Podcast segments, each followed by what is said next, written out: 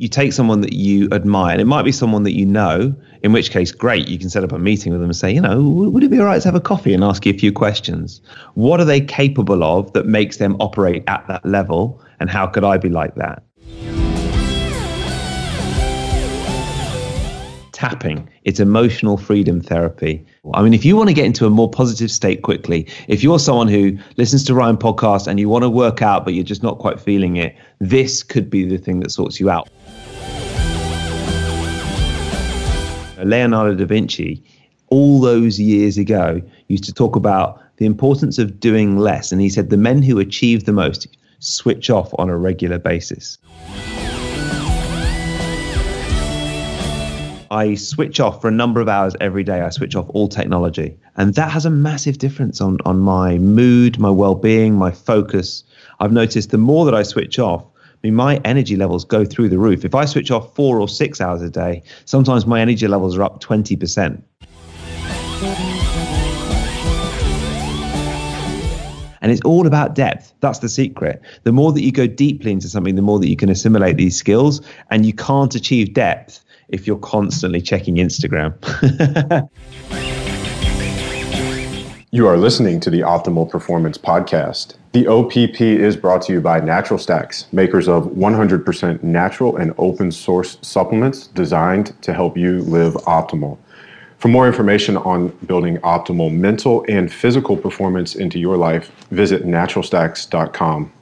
Ryan Munsey is probably the smartest guy I know. Trust me, Munsey is the nutrition guy. Ryan Munsey's out there trying to make the world better for all of us. The Optimal Performance Podcast is bold, edgy, creative, entertaining, and epic. Ryan Munsey is my go-to guy. Ryan Munsey is he's the first guy I call. He's making people's lives better. Ryan Munsey's an innovator. All right, happy Thursday, all you optimal performers. Welcome to another episode of the OPP. I'm your host, Ryan Munsey. Today we are joined by Tony Wrighton. Tony is a very well rounded individual. He's, he's done a lot, does a lot. He's on TV, writes books, he's the host of the Zestology podcast. I'm going to let him introduce himself and, and tell you guys a little bit more about himself. But before we do that, Tony, thanks for, for joining us on the show. Hey, Ryan. Yeah, thanks for having me on. Been looking forward to it. Yeah, likewise. So before we really let you get rolling, a couple of housekeeping notes for you guys listening. Number one, as always, go to naturalstacks.com. You'll be able to follow up with all the links and resources, the things that we talk about. I know Tony's going to introduce us to some concepts that, that maybe some of us haven't heard, but, but maybe a concept that some of us are familiar with, but in a new way. So there'll be a lot of links and, and resources for you guys to pursue if you want to do that. Go to iTunes, leave us a five star review. Let us know how much you like the show. If you enjoy the OPP, if, if, the things that we're talking about resonate with you, if, if you think of somebody in your life and you say, man, I wish so and so knew this, share this podcast episode and the OPP as a whole uh, with the people in your life that you know would benefit from and enjoy the things that we're talking about. That's how we grow this and reach more people and help more people. So, so please do that. Public service announcement is over. Tony, you know, like I told you before we hit record, I think it's really boring for me to read what I can find about you on Wikipedia. Dude, you're on TV, you get to interview amazing people, you write books. How did all this happen? I've been a um, TV and radio presenter in the UK for 20 years. I'm a presenter on Sky Sports, which is the kind of British equivalent of ESPN. So I do that. That's my day job. And then on the side, I do all these other things. I'm a jack of all trades. Hopefully, a master of one or two, but probably not. Yeah, so started training in NLP, neuro linguistic programming, many years ago, and ended up writing three books on that. I'm sure we'll talk about that. And then I went on holiday to the jungle three or four years ago, and I got very ill very quickly. I picked up a tropical virus, and nobody knew what it was. And the doctors said, "Yeah, we can tell that you've had a virus." But we can't tell what it was. That's what you want to hear when you go to the doctor, right? I know, I know. You know, it actually turns out that there's a lot of viruses that have not been mapped by modern science yet. So you could you might get an illness and doctors say, look, we know you've got something, but we just don't know what it is. And I ended up having three months in bed with no energy. I couldn't even really walk down the street on some days. Scary time. And I thought, if and when I get better, I'd love to do a podcast based around energy and vitality. So that's what my podcast is about. So it's a kind of fun little side project for me, but actually it's been great. And getting to interview experts like you, which your listeners will be able to come over to my podcast and listen because we're doing a, a, dual podcast recording now, aren't we? So I'm excited that, you know, I get to speak from a selfish perspective. I get to ask you all the questions that I want to ask you anyway, but also thinking about my listeners as well, because I know that people are living a lot. Some people don't have severe energy issues like I had for a while, but a lot of people, they just don't, they feel a bit lethargic. They don't feel that full of beans on a daily basis. And my mission with Zestology is to try and get them feeling better. Well, and you're such a great example, you know, someone to learn from for folks looking for just a little bit more. Because if it could help you overcome, you know, that giant hurdle that you had to overcome, it's you know, it's easy to see. Well, hey, if it helped Tony, you know, get out of bed, uh, then it can help me have you know five or ten percent more now I'm all about the marginal gains. Now I'm back to work and life is normal. I'm like, okay, how how can I get one or two percent extra on a daily basis? And I've developed, you know, some cool strategies for kind of trying to do that and trying to track that as well. Well, we're going to press you for for some of those best tips, but uh, we're going to shelf that and come back to it. I want to talk about this NLP stuff. So neuro linguistic programming. You you said you know you kind of became an expert in it. You've written books. Did that happen before? the TV stuff, or was it, hey, I'm on TV now, I need to learn how to convey my message a little better? At that point, I was a radio presenter. So, uh, just just to tell your listeners quickly, um, NLP stands for Neuro Linguistic Programming. It's a, a, set of skills and theories first developed in the 70s to basically map out how we do things well and getting us doing more of that. But it is rather a long and confusing name neuro linguistic programming. a lot of people are interested in it, but it's just not the great. I think it's because you know computers were big in the 70s, so they thought we've got to give it a computer type name. So that's that's why it's called neuro linguistic programming. Um, I was working in radio at the time, and I got involved in NLP completely separate, just for my own personal kind of personal development. Actually, I went through a phase of not feeling as happy as I could have done. Kind of did a bit of googling early days of Google and came up with NLP and started doing a practitioner course, which was spread over about six months. And an interesting byproduct of this course was the fact that there's a lot of linguistics, there's a lot of how you communicate to other people, and importantly, how you communicate with yourself. So I thought, well, I'm in the perfect place to try this because I've got a radio show that's listened to by quite a lot of people. I could practice these skills on a daily basis on my radio show. So I started doing that, and I think I was pretty clunky at it at the start. I don't think I was very good, but a couple of months in, the, the, the boss called me into his office, and he sat me down, and it was on a day that I'd used a lot of these skills, and I thought, oh no, I've, I've been rumbled here. I'm going to get into trouble. And he sat back and he put his arms behind his head and he put his feet on the desk, and I thought, oh no, this is this is just not good. And he said, I don't know what you've been doing, but your listening figures have gone through the roof. And I'd been using these techniques to try and get people to listen for longer, to try and attract new listeners, but also get people feeling better about listening to my radio show. And it turned out that my listening figures on drive time had leapfrogged above the breakfast show, which never really happens. And it stayed like that for a few years. So that's when I started to think, wow, the linguistics part of it is something that I could use.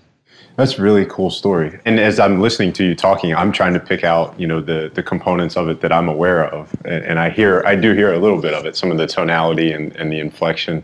We'll talk about that for, for our listeners. But you know, I think the, the one thing that I want to highlight before we really start, you know, talking about NLP is the way I look at it, you know, you and I are, are aware that some people can have a negative stereotype or connotation with, you know, something like this.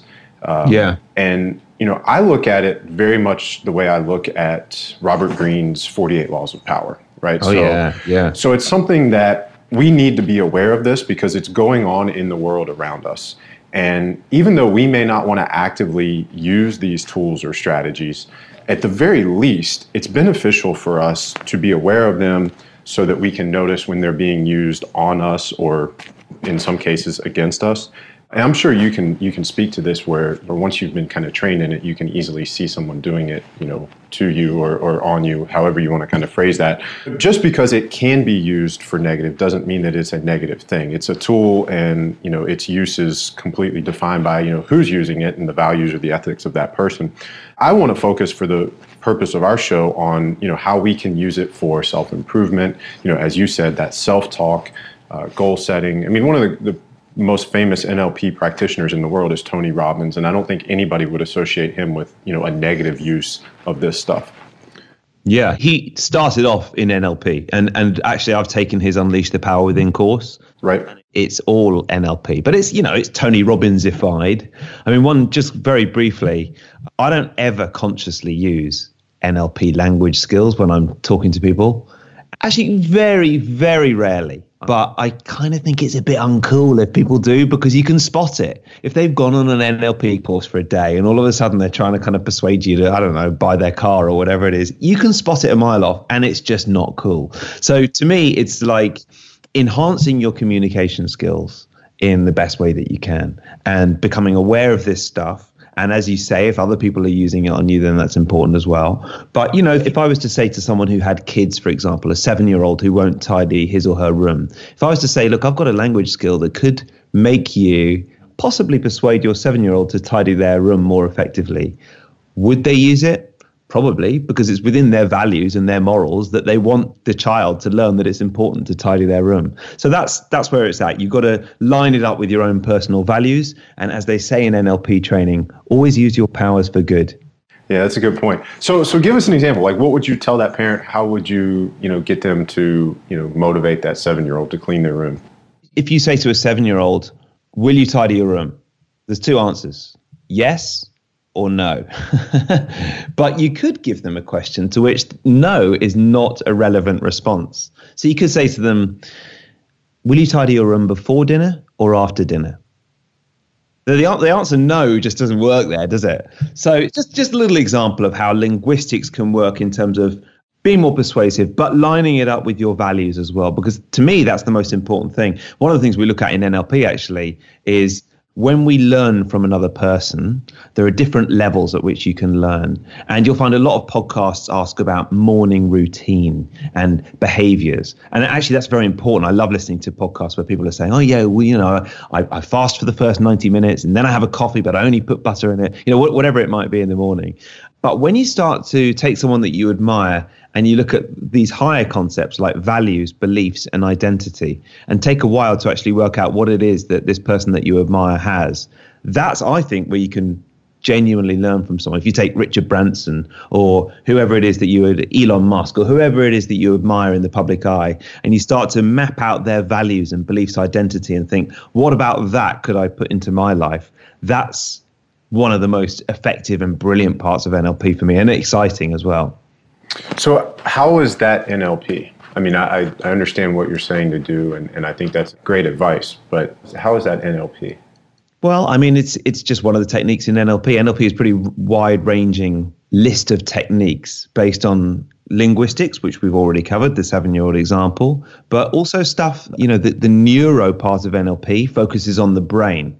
Okay. Mm-hmm. One of the big things in NLP is if you want to operate better, if you want your brain to work better, if you want to perform at a higher level, one of the big things is modeling other people. Okay. So taking someone that you admire and thinking, what could I learn from them? And one of the best ways of modeling for me, it's been an absolute revolution for me, not in terms of my work, but just personally, is podcasts.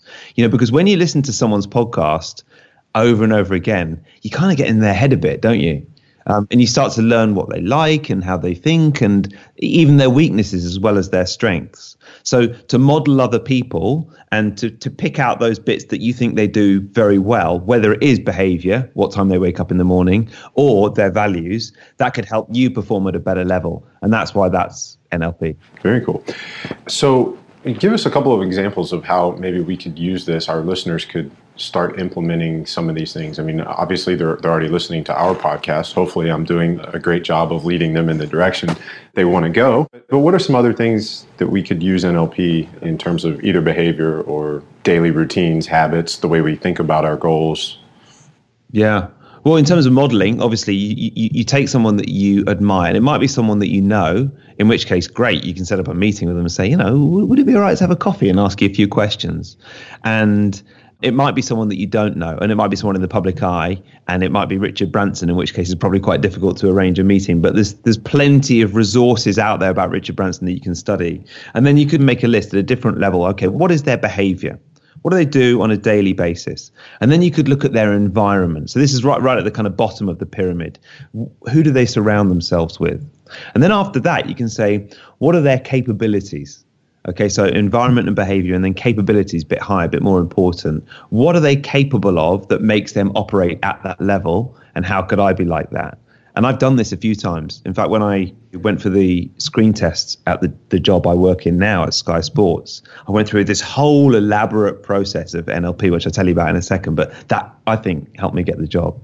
And then as you carry on making that list, you could write values and beliefs. What is it that is important to them about what they do? What do they believe is crucial about themselves? And then at the very top, you'd say identity. How, how do they see themselves? What is their identity? And then start to cherry pick the bits that you like and apply them to your life in terms of learning, studying, acquiring new skills, or perhaps thinking about your own values and how they're different from the person that you've been studying.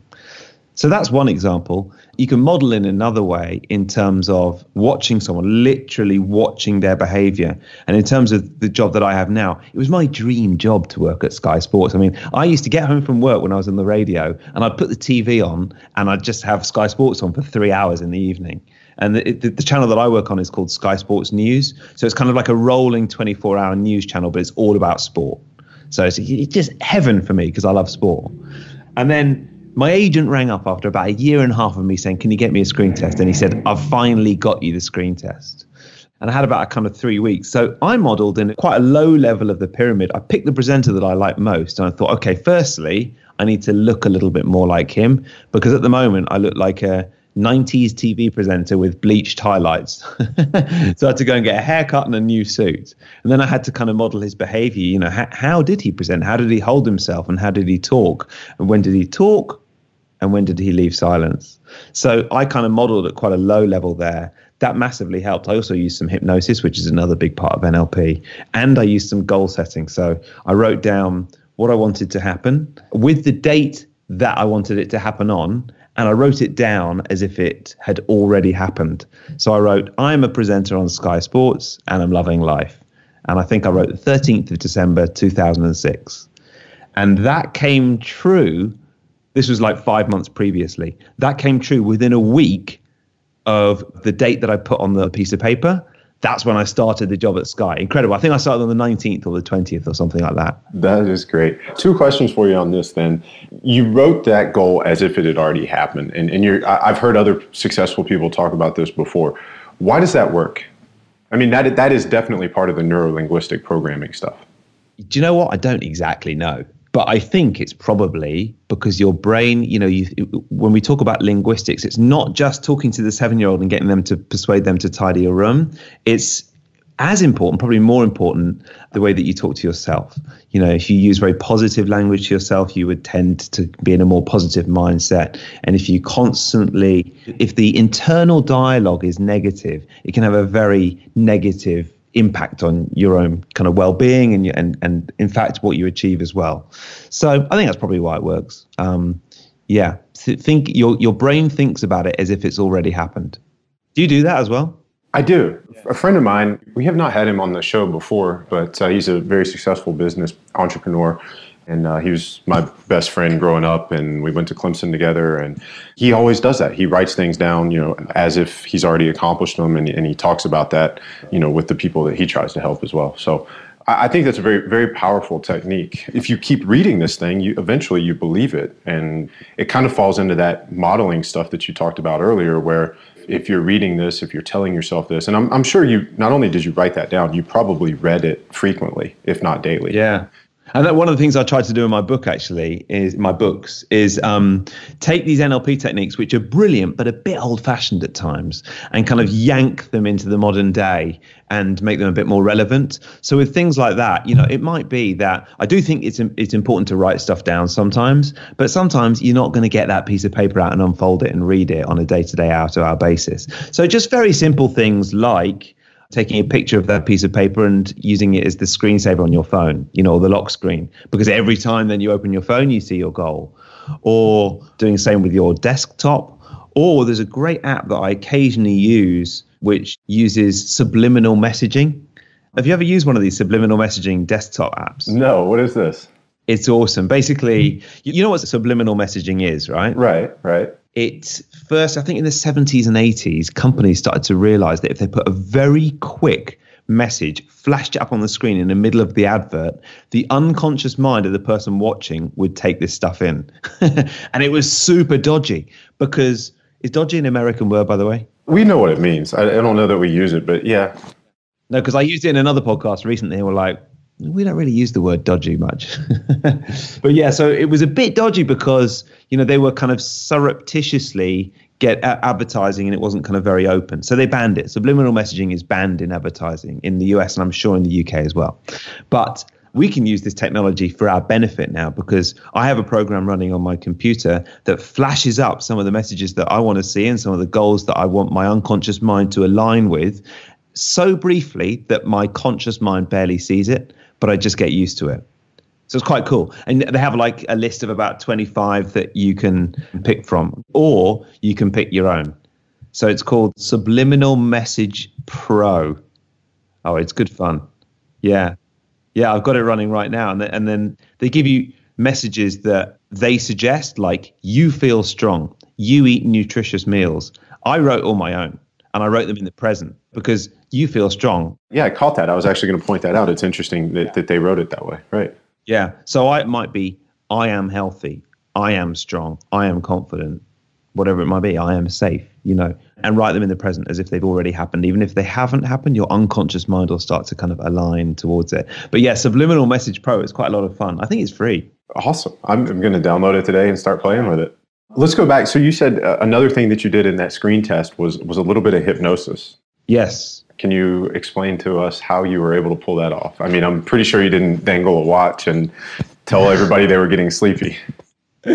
Yeah. I mean, the, the hypnosis, I remember with the first time that I used hypnosis and someone else took me into hypnosis, I was kind of scared because, you know, that's what we think of when we think of hypnosis. It's actually a very powerful skill to achieve an altered state. So the definition of trance is any altered state. If you take your finger now, don't do this if you're driving. Take your finger now and focus on your finger and look at the, the difference in kind of texture and skin tone between one side of the finger and the other and, and notice the color and notice how far away it is from your eyes and focus on that finger. And as you do that, you're starting to get into a different state. That's the definition of a trance, just any altered state. When we go into a deeper trance with hypnosis, and you can do it with uh, a technique that I could tell you now if you want, or you can listen to audiobooks. I've got various audiobooks on iTunes that you could download and check out. Then the mind becomes more suggestible, and then you can start to put positive suggestions in there, or give yourself positive suggestions. So with me, I was taking myself into a trance and I was telling myself a suggestion beforehand, like, during this trance, I'd like my unconscious mind to think about the, the five times when I was most relaxed and confident, and then just go into a trance and see what happens. Because it's kind of meditation, which is nice anyway. I'm sure you're into meditation as well. Yeah, I am, and, and most of our listeners are as well. So that's yeah. like that could be a cool kind of mantra or or meditative thought, you know, as you go into yeah. meditation. I think so. Yeah. What was it? The, the the five times that you felt the most relaxed yeah, you can you can ask your unconscious. You can give all kinds of commands to your unconscious mind. Do you know our parents' generation, or maybe our parents' parents' generation, before say 1940, 1950, or whenever it was, people didn't have alarm clocks that much. So they used to give their unconscious minds. Do you know about this? No. They used to give their unconscious mind a suggestion for when to wake up. And my mum still does this today, and I it always makes me laugh but basically, she goes to bed. She doesn't ever use it, never used an alarm in her life. But let's say she wants to wake up at seven o'clock. She lightly taps her head on the pillow seven times. wow. And it works. It's a bit bonkers, but well, it seems to work. She's she's never late. So, um, but that is, I, I, guess, that is giving the unconscious mind a suggestion. Yeah, I, I mean, but a skeptic could say, well, you know, she's just always gotten up at seven, so you know, her body's kind of conditioned to that. They could, but then you know, you know what? If she needs to get up at four, she'll still be up. Okay, so she only taps her head four times, and she's up at four. Yeah, I mean, if you think about the evolution of human civilization, is a massive long line, and for a tiny amount of that, we've had iPhones and alarms and everything else. What did people do before that? They they somehow managed to get up. You hope the rooster crowed. Yeah, yeah, exactly. Yeah, the hypnosis technique that I tend to like is called the Betty Erickson method And again, this is probably not something to do if you're driving. In fact, it's definitely not. This is the Betty Erickson method, and it's a great way to, to relax. Even if you want to use it for like 30 seconds, if you do this right, it'll get you into a completely different place. Because here's the secret. I mean, this is totally cool. Are you, re- are you ready for this, Ryan? I'm ready. I'm not driving, so. If you do this right, you'll be in a completely different place afterwards because your brain has to focus on what you're doing. So, in the moments before a super intense activity, when I'm about to go on Sky and I'm presenting a big sporting event and I'm feeling nervous, I will do this for 15 seconds when I've got three different people talking in my ear and I have to look like I know what I'm doing. And we're one minute before we go on air, I'll do this. And that is focus on three things that you can see right now, three different things. Okay? And notice the color and the texture of the color and the shades and the tones and how bright they are or how, how light it is. And then focus on three things you can hear, three separate things. Notice the difference in tone in background and the sound and how far away that sound is. And then notice three different things you can feel. Might be the, the, the, the, um, the air on your skin or the seat on your chair, but three different things that you can feel. So if you do that right, you're only focusing on external stimuli and therefore, that means all the stuff going on in your brain can't go on in your brain for a few seconds. Okay. All that internal chatter has to quieten, which is a massively effective way to meditate. Now, in terms of hypnosis, you can then do that continuously on a kind of loop. So then you go back to three different things that you can see, and three different things you can hear, and three different things that you can touch or feel.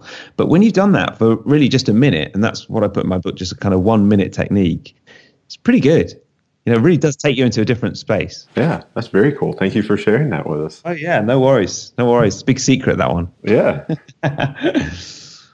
we talked a lot about you know NLP. We talked about the ethics of it. We talked about you know some examples. Uh, let's shift gears a little bit. Let's talk about what you do with Zestology. And um, yeah. as you said before, you've gotten to interview a lot of successful people. What's the most eye-opening lesson that you've learned from any guest on your show? Mm. I mean, it's that's a brilliant question, by the way, and it's quite interesting because in terms of my recovery, I don't think there's one thing that's made a massive difference.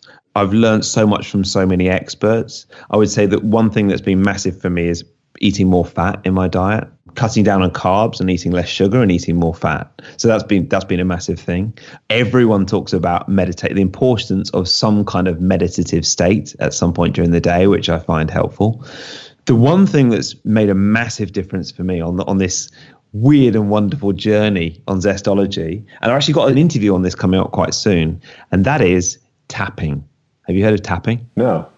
This is unbelievable. I mean, if you want to get into a more positive state quickly, if you're someone who listens to Ryan podcast and you want to work out, but you're just not quite feeling it, this could be the thing that sorts you out. Or if you're dealing with something deeper and you're feeling very anxious or upset or sad or guilty or shameful in some way, this can almost rewire the way that the, the mind and the bodies and, and the emotions all kind of connect together. Tapping, it's emotional freedom therapy, and it sounds ridiculous but it is awesome. You tap on various parts of the body whilst thinking of the thing that you're concerned about, and it makes you feel completely different. Does that sound pretty crazy? Yes and no, but I mean, you're probably tapping on specific points, not random points, right? Yes, you're tapping on. It tends to be eight different points, and they are acupressure acupressure points that are closest to the skin. Yeah. So after two months of being off sick, I, I booked into this guy that specialized in fatigue. And I was thinking at this point, I was thinking, okay, I've probably got chronic fatigue. I don't know what I've got, but I'm in bed and I'm struggling to, you know, have any energy. In fact, it was a real struggle just to get to his office. On his website, it said, yeah, you know, he does a bit of tapping, emotional freedom therapy as well. I thought, yeah, I'm not interested in that. I just want the stuff about the fatigue. anyway, within 10 minutes, this guy was tapping on me and I actually started crying it was such a release of emotion. It was so good to get that emotion out, as it's called emotional freedom therapy. It's almost like after 10 minutes of seeing him, I knew I was going to be okay. It was absolutely unbelievable. And that is why I'd recommend emotional freedom therapy as something for people to try. It's really cool. That's fascinating. I've never heard of that. So, for you guys listening, when we post the blog post for this episode, I will put a link to that in the show notes for you guys. You can uh, try to find somebody in your area. Well, my, my guy, if, you want his name, because he does work on Skype, and I still see him sometimes. I mean, he's awesome. He's called Ashley Mayer. Oh, he's just brilliant. You know, I mean, it's it's such an interesting. The that's it. The Energy Therapy Center. Center.co.uk is his site. So that that's one. But obviously, you know, there's people who do it all over the world, and you can actually, if you Google EFT or tapping, you can have a go at it right now. You can find the the eight points. That there'll, there'll be like a map, and you can have a go at it. The only thing that I'd say is I do it at home sometimes, and it's great. It's about a thousand percent more effective if you go and see someone. I don't know what it is, but it's just. And I actually ended up doing a course in EFT, a three day course, not because I wanted to practice with other people, but just because I thought this is so powerful. I need to know more about what what's going on here. Um, and I was just enthusiastic to understand more about w- what it did. So yeah, EFT, very very cool. Awesome. That's really cool. So, aside from using uh, some of that with your healing process, and, and it sounds like maybe you started introducing meditation, maybe you changed your diet to increase your fat intake, reduce sugar, and reduce carbohydrates. What were some of the other things that kind of helped you overcome that unknown virus? I'll tell you what's helped a lot, and that is tracking. I'm a passionate tracker. Do you track stuff? Do you write stuff down based on how you're feeling? Sometimes, like if I start something new or, or if I play with a new toy or technology, I will. But I, don't continue that. I don't. I don't have like one master journal or something like that. I'm a bit of a geek. I'm a bit of a spreadsheet geek at heart, and I started keeping spreadsheets on my phone. There's an app called I think it's Data Tracker is the one that I use. But there's also another one called Health Mapper, and there's another one called My Symptoms. And these apps, you can track subjective numbers and see what's working best with them. So I would give my energy a score out of 100 on a particular day. Today I felt 75% energy. Today my stomach was 65%. And then I track various other lifestyle things that I did on a daily basis, like whether I went to yoga, whether I went to the gym, or for a while I was tracking my food as well. And then these apps would kind of, in a slightly roundabout way, give me data on what was most likely to cause an increase in energy. So, for example, on the day I do on the days I do yoga, I know now from my tracking over the period of over a year, my energy levels increase by 5.4%. That's great. It's very cool to, to be able to quantify it like that. Yeah. I will concede that. So here's this is my stance and, and this is not to to convince anybody one way or the other, but I've been there and I've I've been that guy. So you know, I I used to be 2008. It was I, I lived in New York. I was a fitness model, and everything I did was so measured and so meticulous. I had spreadsheets on my uh, computer, and you know I'm tracking my macros, and and before I would even eat a meal, I'm plugging in you know this many carbs and this much fat and this many calories, and you know so so I've been there. You know I kind of consider myself like a recovering ADD uh, or OCD like kind of person like that. So you know, for me, where I am at my life now is, you know, looking at it all as a whole, and I don't necessarily want to be obsessed with numbers. So, you know, I do look back. Like, actually, I did Bikram yoga yesterday for the first time in a few months. I love Bikram, and for some reason, I got away from it. You know, over the last few weeks, I've been thinking, you know, I know I need to get back into it. I'm having some, you know, some issues with tightness or uh, feeling a certain way. I'm not getting that mental balance that I always get from it. So I don't have that 5.4% number and maybe it takes me a little bit longer to you know be able to pinpoint what's missing and what I need to add in. So I can certainly see the value in doing that. That's just offering a different viewpoint for for listeners. I mean, I, I do think you know that you know, while I don't have the spreadsheets, I do look back and say, you know, what was I doing then? What am I doing now? I know Tim Ferriss talks about that a lot too. Like he writes everything in notebooks and he's like, you know, I think he said recently where he's like, you know, I, I looked back at a picture and was like, man, I want to look like that again. And he pulled out the notebook and said, well, I know how I was eating. I know how I was lifting, you know, at that exact date. So now I'm going to do that again. So there's, there's tons of value in that. That's actually a great point. And I've, I've found that one of the most effective things, being able to go back and say, okay, my energy levels were so high in September. What was I doing then? But by the same token, I think I think your viewpoint is very, you know, balance is the most important thing. If you get obsessed about it or addicted about it, and I think I have got a bit of an addictive, well, I know I have an addictive personality. Um, I know I do too. So that's kind of how I moderate it. Yeah. And, you know, I mean, the other thing is I spoke to Dave Asprey about this, Bulletproof Coffee, and he said, you know, just track the stuff that you're you're actually working on. Don't track everything You know, I mean, if you're writing down exactly how many grains of rice you're eating on a daily basis, you probably don't need it unless you're tracking what effect rice has on your digestion, you know, and then maybe you do, or maybe not, you know.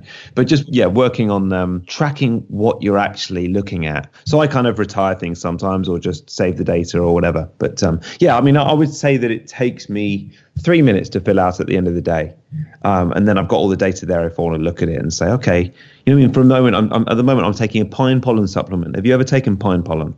No, I haven't. Yeah, it's pretty interesting. Testosterone, natural source of testosterone, pine pollen. The, the one I use is um, Thrival's pine pollen, and it's. I mean, you know, wow, it works in a lot of different ways. You see the difference in the gym. You see the difference with libido as well. um, but I won't go too much into that. I've always noticed a bit of a problem with my gut when I take it. So I'm tracking it to see if that's actually the case or not. That'd be very helpful for me. What kind of gut issues do you notice with this? Do you know what it is? It's interesting. I don't eat any gluten at all. And, and I know that suits me. You know, from the age of like 16, I would get a super bad belly if ever I ate um, pizza or bread or anything else. And I was taking it for a while and I noticed that my stomach wasn't that good. And then I looked at the label and it said may contain traces of gluten. So I got in touch with the company and they were so helpful. They sent me the, the printout of the last testing that they'd done. And it does indeed, pine pollen naturally contains a real trace of gluten. Now, I, I, need to work out whether that was just a phase I was going through a few months ago, or if actually the pine pollen was the problem. So now I'm cautiously entering back in to see if to see what happens. Well, and I'd be curious too. I mean, pine pollen makes me think, well, it's pollen. It could be an allergen. You know, it may produce some kind of a reaction as well, just because it is a, a pollen.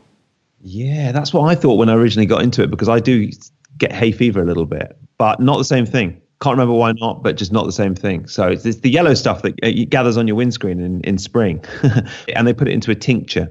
Um, and you have to hold the tincture under your tongue. You shouldn't swallow it because the gut doesn't absorb it, but the mouth does. So yeah, interesting stuff. And if you try it, by the way, you must let me know what you think. Okay. I think it's a fascinating supplement for a number of different reasons. You know, once you get over the age of 30, apparently men's testosterone declines by 1% a year. So I'm in my 40s now. So I'm thinking, right, I need to, you know, like look at that and, and make sure my, my levels are still high. Yeah. Back when, when I was into lifting and trying to get as big as I could, one of the natural testosterone boosters that I used was D aspartic acid. It's natural, it's an amino acid. It's been a while, but I think the dose was three grams in the morning, three grams in the evening.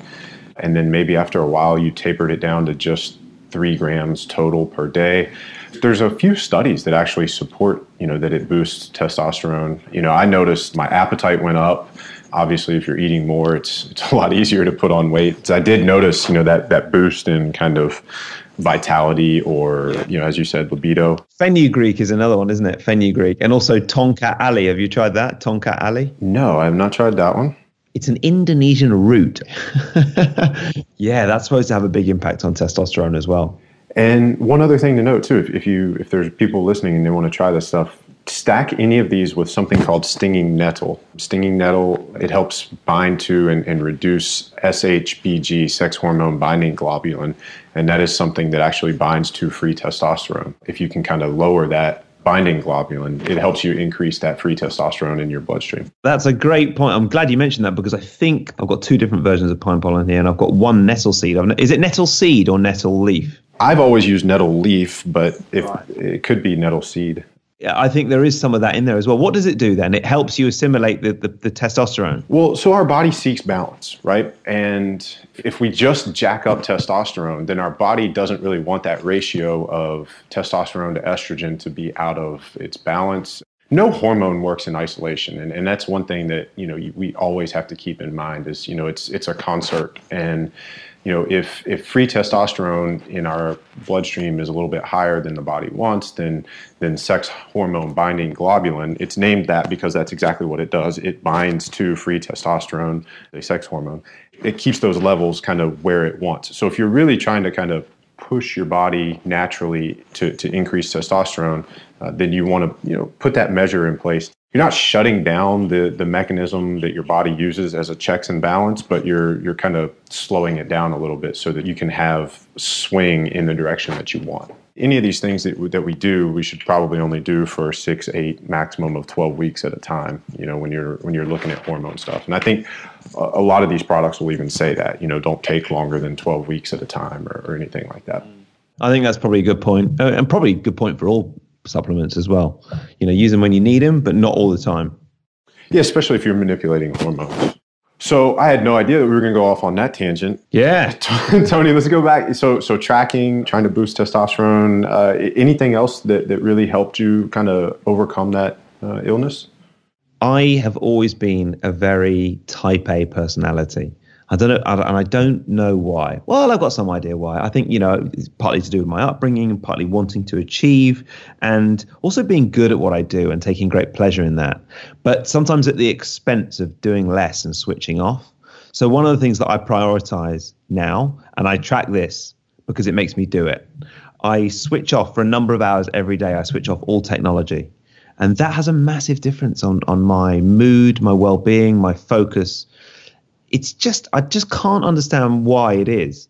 Well, I can understand. I think I think technology raises my stimulation levels, raises my cortisol levels, and gets me kind of super overstimulated. And I think the type A personality that I am, I always want more information. I want to do more, work more, achieve more. And sometimes when I just sit back and do less, I can enjoy the journey a little bit better.